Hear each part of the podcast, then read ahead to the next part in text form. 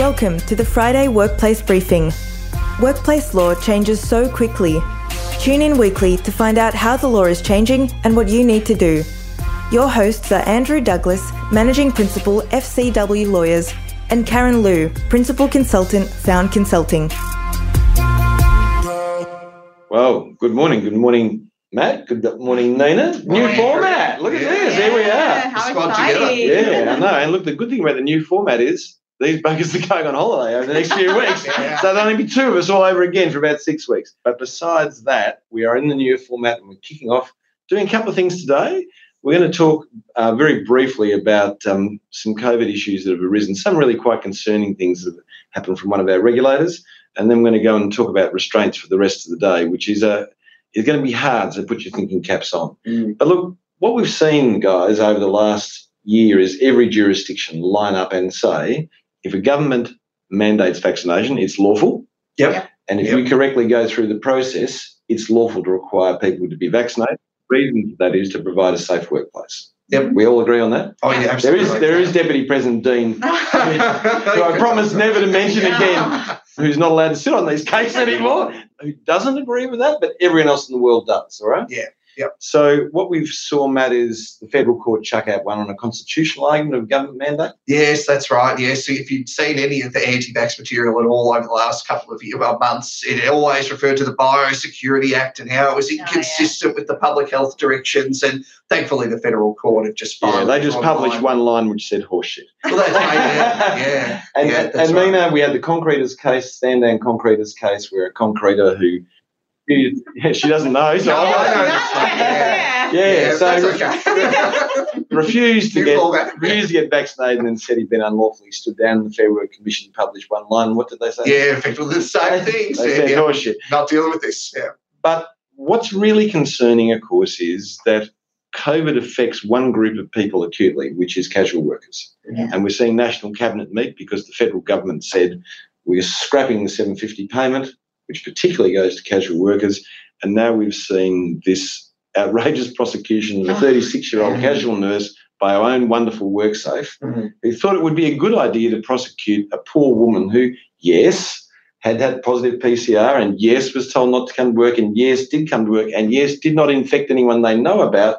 And what have they charged her with now? Reckless endangerment. Reckless endangerment and breach for primary duties. Yeah. Which is just crazy. So she go to jail for oh. five years for not having enough money and so had to And come get to a 600k fine as well. Yeah, oh. so look, the pretty disgraceful thing to be perfectly honest throughout Yeah. our Yeah. regulator. Yeah. Clearly was started during the time when everyone was, you know, highly sensitised to it, Yeah. but they didn't have the good judgment to stop mm. now that everyone's got used to the fact. Because what this basically means, if you come to work with flu and there's someone who could be vulnerable, you can be sent to jail. And that sort of stuff is just crap. Oh, it's uh, Like an it- extreme reaction, Yeah. surely, Andrew. Clearly trying to make an example out of it. Yeah, and crazy. you know, a 36 year old casual worker being made an example of is just shameful. Yeah, My view, worker. my view, I might be wrong, and I know all the safety practitioners are going to go, Andrew, Andrew, Andrew.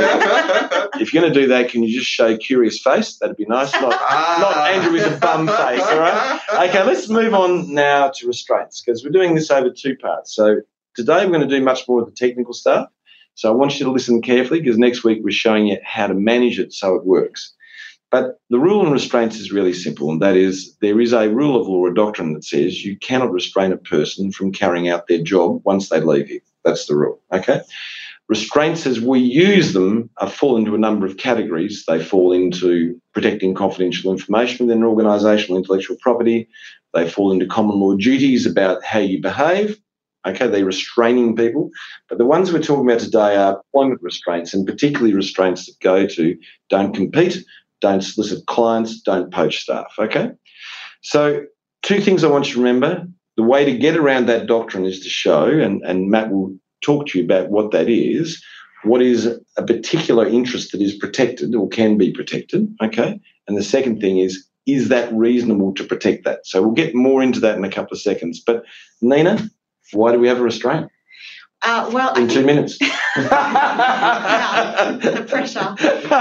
It's really common question we get from clients because, as we all know, there is already common law duties and employment law contract clauses which protect intellectual property and confidential information. So they often say, why do we need to take the next step? And the simple answer is, although there are those protections in contractual and the common law, it is notoriously hard to enforce and defend.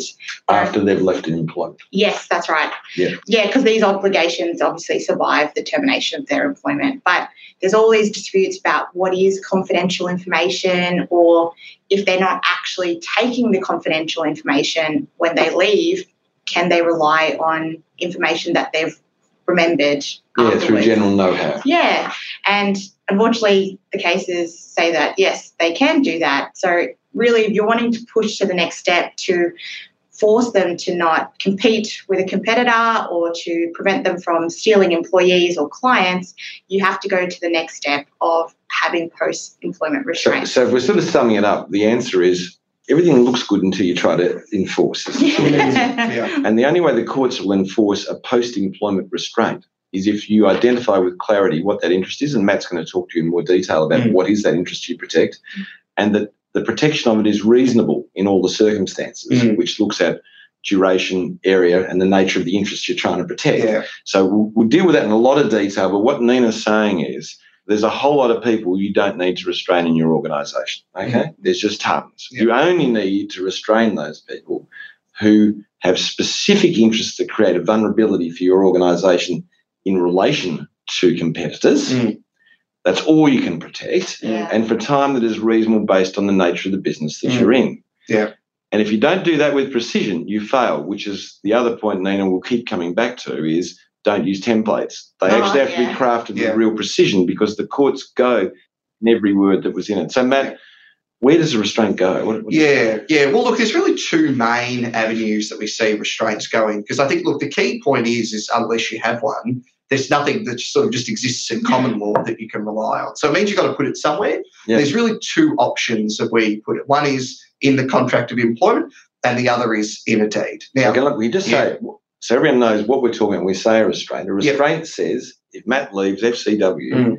lawyers, he will not approach or solicit any client of ours which has been part of the firm for 12 months. Mm. He will not go for a business that works in the same area Yep. of work in which he Yep. works. And he will not poach Nina or other identifiable staff in the organisation should he go somewhere. Mhm. So that's a classic restraint. yeah, classic form. Okay, so yeah. and what Matt's saying is okay, there's two major places Yeah. you can put that restraint, and one is easier to enforce than the other. yes, Over to you, Matt. yes, that's right. Because you've got to put them somewhere. I Yeah. think that's the real key. Yeah, because if you don't put them somewhere, now, that, well, Good that's one, Matt. That's right. That's right. I'm out the door. Yeah, with, his ba- with his baskets carrying people. That's right. Yeah, people, Yeah. yeah. Other solicitors under one arm, confidential information under the other. Okay, back to- back to- Okay, back to- okay. Get your wrestling belt. Yeah, That's your- that's right. We'll twist it around next week. yeah, so the two sources. So one is easier to enforce than the other. Now, more often than not, we do see them in employment contracts, okay? Because people default to that. They go, well, look, I'm putting together a document. It says everything that I wanted to say about the employment and the employee. So let's put the restraint in there. But the error that people often fall to in doing so is that they're not properly drafted so as to clearly link the restraint to a form of consideration. Okay. Okay. So the consideration is a benefit. So That's in, in contract, if I offer something, Mm. it's not a contract unless that offer is accepted on the basis of something that is given, Yes. and that's usually money, status, a Yeah. variety of different things. They're all forms of what are called consideration. Yeah, exactly. And so there is consideration in an employment relationship generally. It's the salary that an employee or the wages that an employee gets paid. But what is the error that we see people fall into is they don't properly link the actual restraint and the obligations under the restraint to the payment of that salary. And it is more difficult because the salary is generally not paid after the employment ends. So you're asking someone to agree to something to be bound by it after they stop receiving payment in accordance with the agreement. So there, we see a lot of error in terms of drafting and application of it in that particular respect. And so where Matt's going with this is, and this is why templates don't work,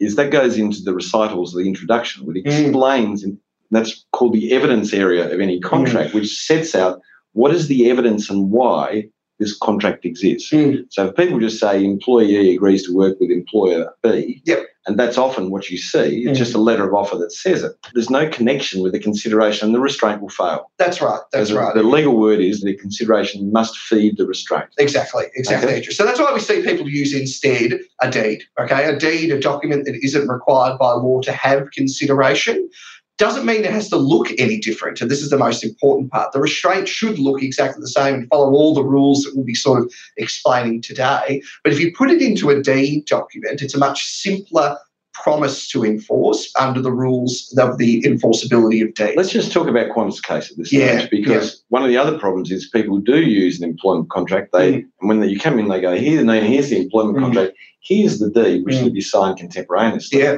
Okay. And by the way, here's the policies and procedures, and Yeah. here's this and here's that. that's right.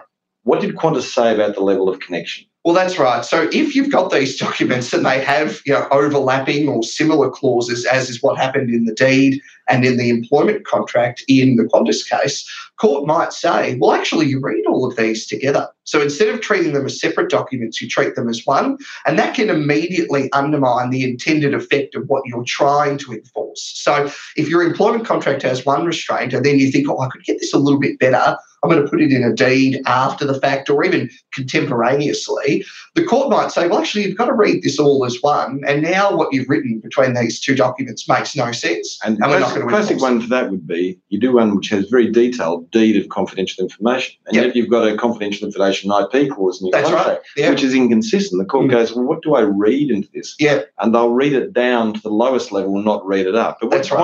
Did was make it very clear they were part of a suite of documents which had independent rights, Mm. but held the jurisdiction together in the one place to That's have it. exactly right. So- yeah. All I'm asking, I guess, is don't have two sets of documents on your computer and just go stick, bang, bang, and one has the law of Victoria and Mm. one has the law of New Oh, South Wales. Mm, yeah, Very don't common thing that. to do, Yeah, okay? We see that a lot. Okay, Yeah. so remember this process involves consideration, it requires thought, it requires symmetry, Mhm. and it requires crafting. Yep. Do them with the one thought in mind. So great, Absolutely. Matt. So who do we restrain now? Well, there's a whole bunch of different people and companies you can restrain. So pretty much anyone who has access to the business's goodwill can be restrained. Yep. So that includes employees and contractors. Yep. But like so contractors as well, because there's an argument Yeah. that says competition law, you can't restrain a contractor. Is that not true? No, definitely not true. There are cases on this very point that say, although it has to be drafted very carefully to balance the goodwill of the principal versus the goodwill of the contractor, it is perfectly fine to restrain them if it is necessary to protect the legitimate interests. And that makes sense, isn't it? Because you often bring in highly specialised Yeah. contractors who you reveal Mm. intellectual property and confidential Yes. information you wouldn't say to others. Yeah. So have you thought about that, guys? Have you thought about when you get your contractor in, Mm. because it's the perfect place to put it inside the contractor Yeah. contract, because Absolutely. that is the consideration. It is. Yes, Yeah. Yeah. 100%. And like you said before, it has to be very targeted and individualized. We often see, really shockingly, Not that have been drafted by our No, no, no, just no, say that right no. now, not by firm, because they'd be No, out. Yeah. Exactly. But businesses having the same restraints that have for like a CEO for a junior accounts manager, for Yeah. example, which doesn't make any sense because it wouldn't be reasonable given the limited amount of confidential information they'd access, trade secrets, all of that stuff, and it's just way too broad. So any restraints have to consider the role of the employee, if it's a junior employee, how much they're making, how much exposure they have to the goodwill, all of that. Otherwise, it's never going to be enforceable. Why don't we follow through with Matt on that? Because I think that's a chance, yeah. Matt. You know, it- what, what, what can we protect, Matt? Yeah. Well, so look, it's a real. going to say, when, what can we protect and what don't we need to protect? Well, that's right. Yeah, I think that's also the key question, Yeah. Andrew. So, what we commonly see is a real misconception around restraints where people think, or employers in particular think, that they really can just impose it on a person because they, they either want to sort of damage a good employee if a good employee leaves, so effectively a revenge motive, or, you know, they, they just want to have nothing wrong with of trouble. revenge. I Oh, say. look, I mean, it's a, it's a, it's a No, dish it best served cold. oh, sorry, no, it's bad, bad. a Sorry. dish best served cold, or simply just to protect themselves from competition. Yeah. Okay, so it's got to have the legitimate interest that sits underneath it, which goes to your point earlier, Andrew. And there's really sort of three categories of this that have been recognised by the courts over the sort of the history of the enforcement of these types of clauses. So one is where the employees have access to confidential information that goes beyond mere know-how, which we spoke about earlier.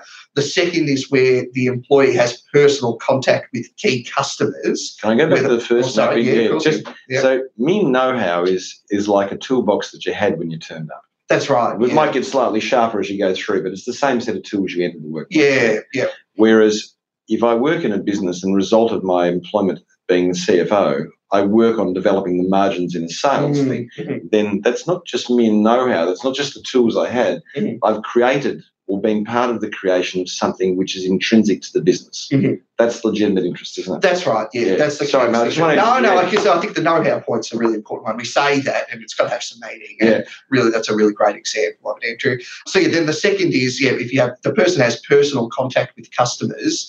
With a connection as such that they could influence that customer's relationship with the business.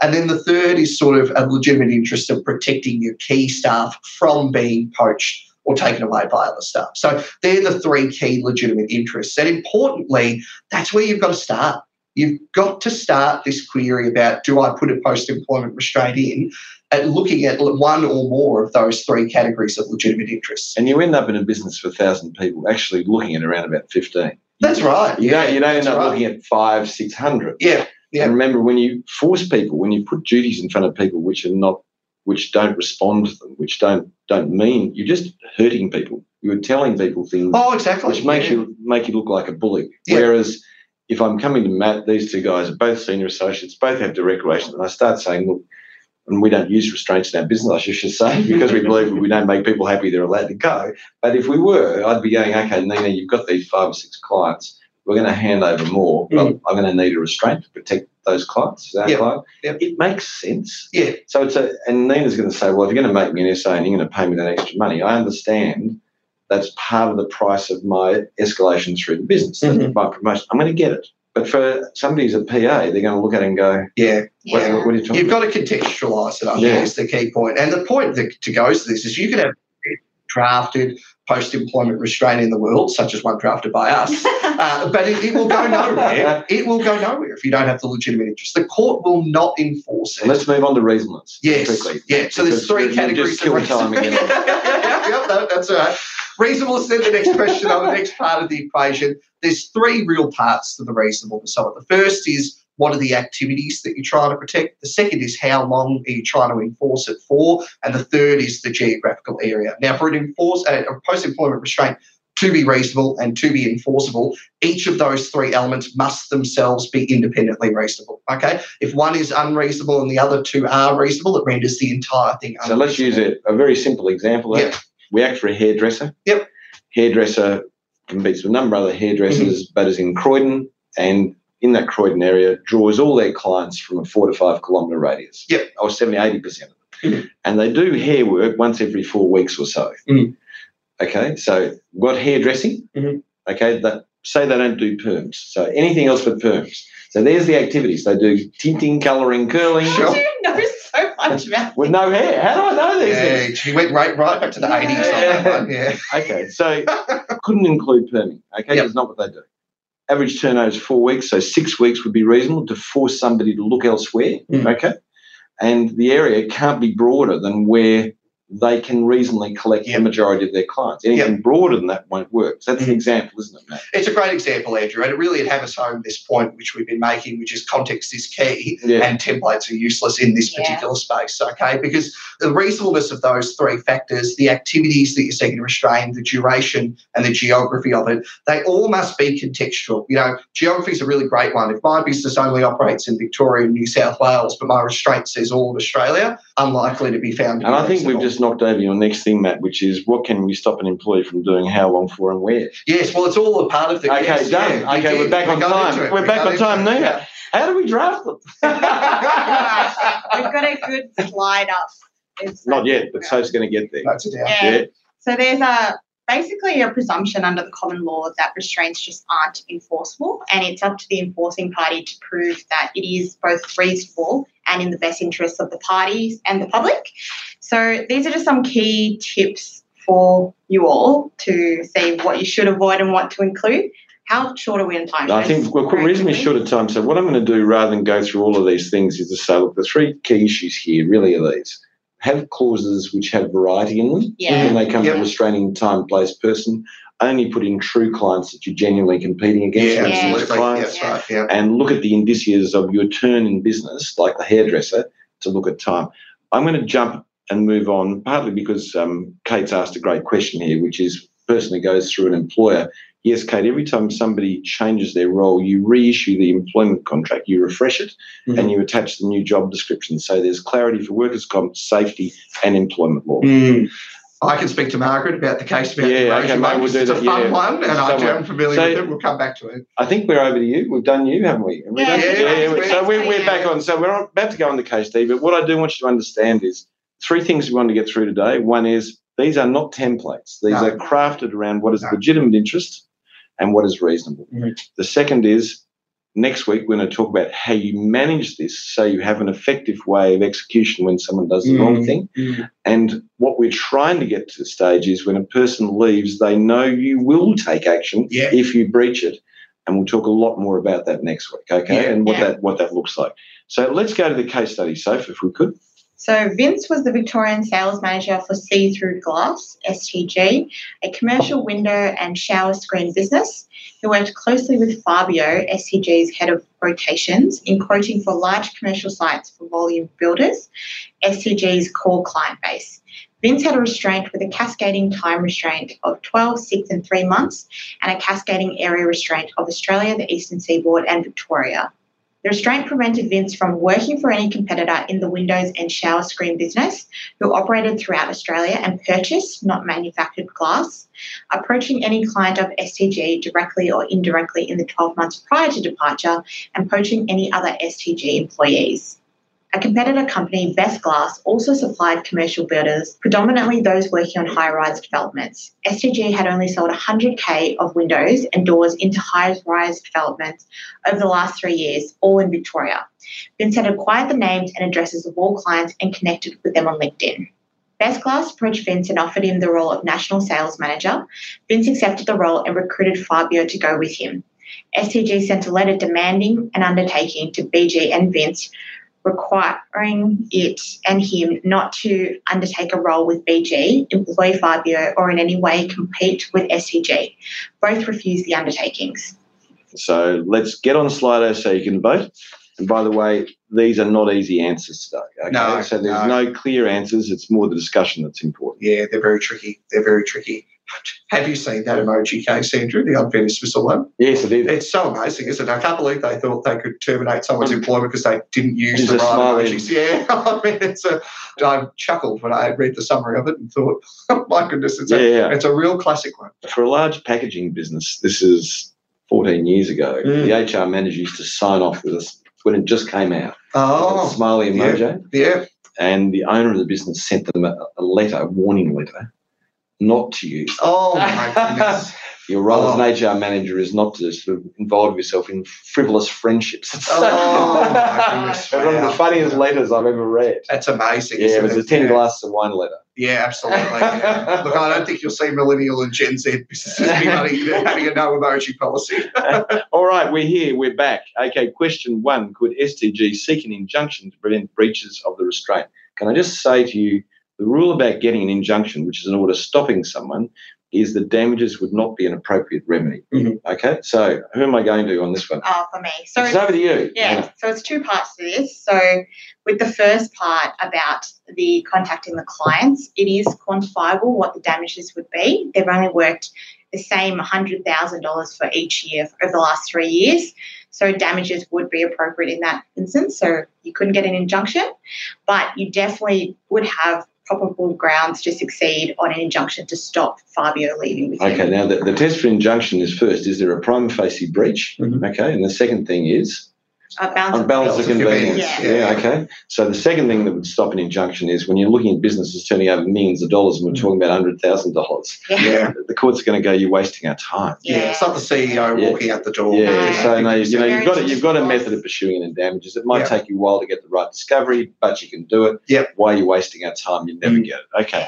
Question two: If Best Glass did not approach any STG clients for 12 months directly or indirectly, would that prevent STG from successfully bringing a claim? So I think if I think this should have read if Best Glass undertook Yeah. not to approach any STG clients. So I'm sorry about that. That got lost in translation. So undertakings were given by Best Glass. Yep, yep. And they said, no, we won't, either directly or indirectly. Yeah. Now, indirectly means Matt won't go and see them, and also Nina won't go and see them because Matt's given them their name. Yeah, that's Okay. right. Yeah. And so, yeah, if that undertaking was given, Andrew, it, it would likely prevent a successful claim against um, the company and the individual because that goes to the balance of convenience point around the injunction. The court would say, well, look, you've, you've got this other enforceable document now, like, Yeah. you know, from a party that wasn't even a party to your contract that said, we're not going to do this. You know, you've got that promise. You can, you know, if they breach that promise, damages can follow the event for that. But in the absence of it, uh, in the presence of it, So no that's one of the things you do when someone does, we think someone's about to breach, you immediately issue them a letter of demand that sets out what their legal obligations are Mm. at Yeah. common law, under equitable law, Yep. under corporations law, That's right. Yeah. even under the Crimes Act for the destruction of documents. Yep. Mhm. Yep. Yeah. And then you go through and say, and we require these undertakings. Mm. And don't be dumb and make them too onerous because you don't need, it's a very neat thing that Mm. you're trying to do. Mm. When you get those undertakings, don't say no. Yeah. Um, yeah. because it does trigger the balance of the convenience because you've got somebody who's showing a disrespect for the law Mm. and the balance of convenience swings right back in your favour yeah. when someone says by their actions Mm. actual or constructively i will not comply with the law Yeah, and put the new employer on notice as well. Yeah, that's right. time, Which is something we do quite often when you've got. yeah and we we've actually so we're doing talking about that is and that's in question four we'll come to can best glass be restrained from employing fabio Yes, so they join into the proceedings, but even more so if they've already been notified of the restraint. Yeah. So we'll talk again next week about the importance of putting within contracts and telling people, you know, if you leave us, you must advise your next employer immediately of your contract and your Mhm. restraints. Mhm. And then if Best Glass reached out to Fabio, they'd be interfering in a contract, Mhm. which would be a tort, which is much easier to enforce Mm. than normal Yeah. restraint. Okay? Yeah. You can see this is a tough area, isn't it? This is not an easy area. No, no. It's overlap between statute Mm. equity and common law. And Mhm. most people say, well, what's equity and common law? They're actually two independent jurisdictions that sit within a court Mm. and they, they look at problems in a different way. Oh yeah. One looks at it as in a healing way, equity. One looks at it in a black letter way, Yeah. common law, and says this is the rule. So Mhm. when they come together, if you're not acting in a good way, equity will go against you. Okay, that's as an employer. So if you're not acting with what they call clean hands, you come in and you try and be sneaky, court, Mm. bang, Yeah. the equity court will belt you out of it. Okay. Absolutely. Now, the courts have all three jurisdictions that they're playing with. Okay, question four. Could Vince be required to delete details of all clients acquired during his time with STG from his phone and on LinkedIn? So, so again, the answer to this one's yes. Now it's going to turn entirely on how specific the actual restraint clause is around these details, identifying that those client details are themselves confidential information, and identifying in the post-employment restraint that they're not to have access to or use those. But the answer certainly is yes. Particularly from the phone, LinkedIn a little bit more disputable. Again, depending on what the language of the post-employment restraint is. There's nothing that prevents an employer from being so specific about social media or even LinkedIn in particular in the context of the post employment restraint, but entirely proper given that that information would have, for reasons we'll discuss a bit more next uh, next week, the requisite level of confidentiality. So there's a really interesting part in this, and that is it's very hard to get an injunction to make somebody do something. It's Yeah. easy to get an injunction to prevent them. Stop someone. Yeah. So when you're asking for the removal of things, if that's not within the contract, if there hasn't been training that sits within a policy and Mm, procedure that talks about that is the confidential information you're Mm. protecting, and you will do this, and they refuse to do it or undertake, and because they're on LinkedIn, you can't see what they've done. Mm. Then that undertaking is incredibly powerful, and then the court will grant the injunction because it's got the clarity. Yep. But courts are very reluctant to get an injunction that says you are to do something. Mm. Therefore, the contract must be ironclad when you do it. All right, guys, that's what it is. That's a hard go today, and I know that's hard work, and it's usually over four or five weeks of law school. You deal Yeah, with yeah. Oh my goodness, yes. So you yeah. two have done an incredible job of Thank condensing that down because I knew what you were talking about. Excellent. Wonderful. Come on. and we look forward to seeing you all next week. Who's coming next week, by the way? Oh, it's all three of us. I got Yes, three of us. yeah, today. yeah, I've we've been got- telling me you're going on holiday. Oh, we've got a short run of all three. you of us. notes. Yeah, Oh, yeah. That's the first time they've ever given me notes. All right. Yeah, Thank Please you. don't forget to react. Yes, react. And Thinky face, thinky face. Thinky face, I love the thinky face. There's the love heart, There's the care Yeah, react. no, I need love funny. hearts. I need love hearts. at If you, moment. Andrew and I will appreciate the ego boost from the funny bit. Yeah, yeah, okay. Yeah. Tina, See you later, guys. Thanks very much. Bye bye.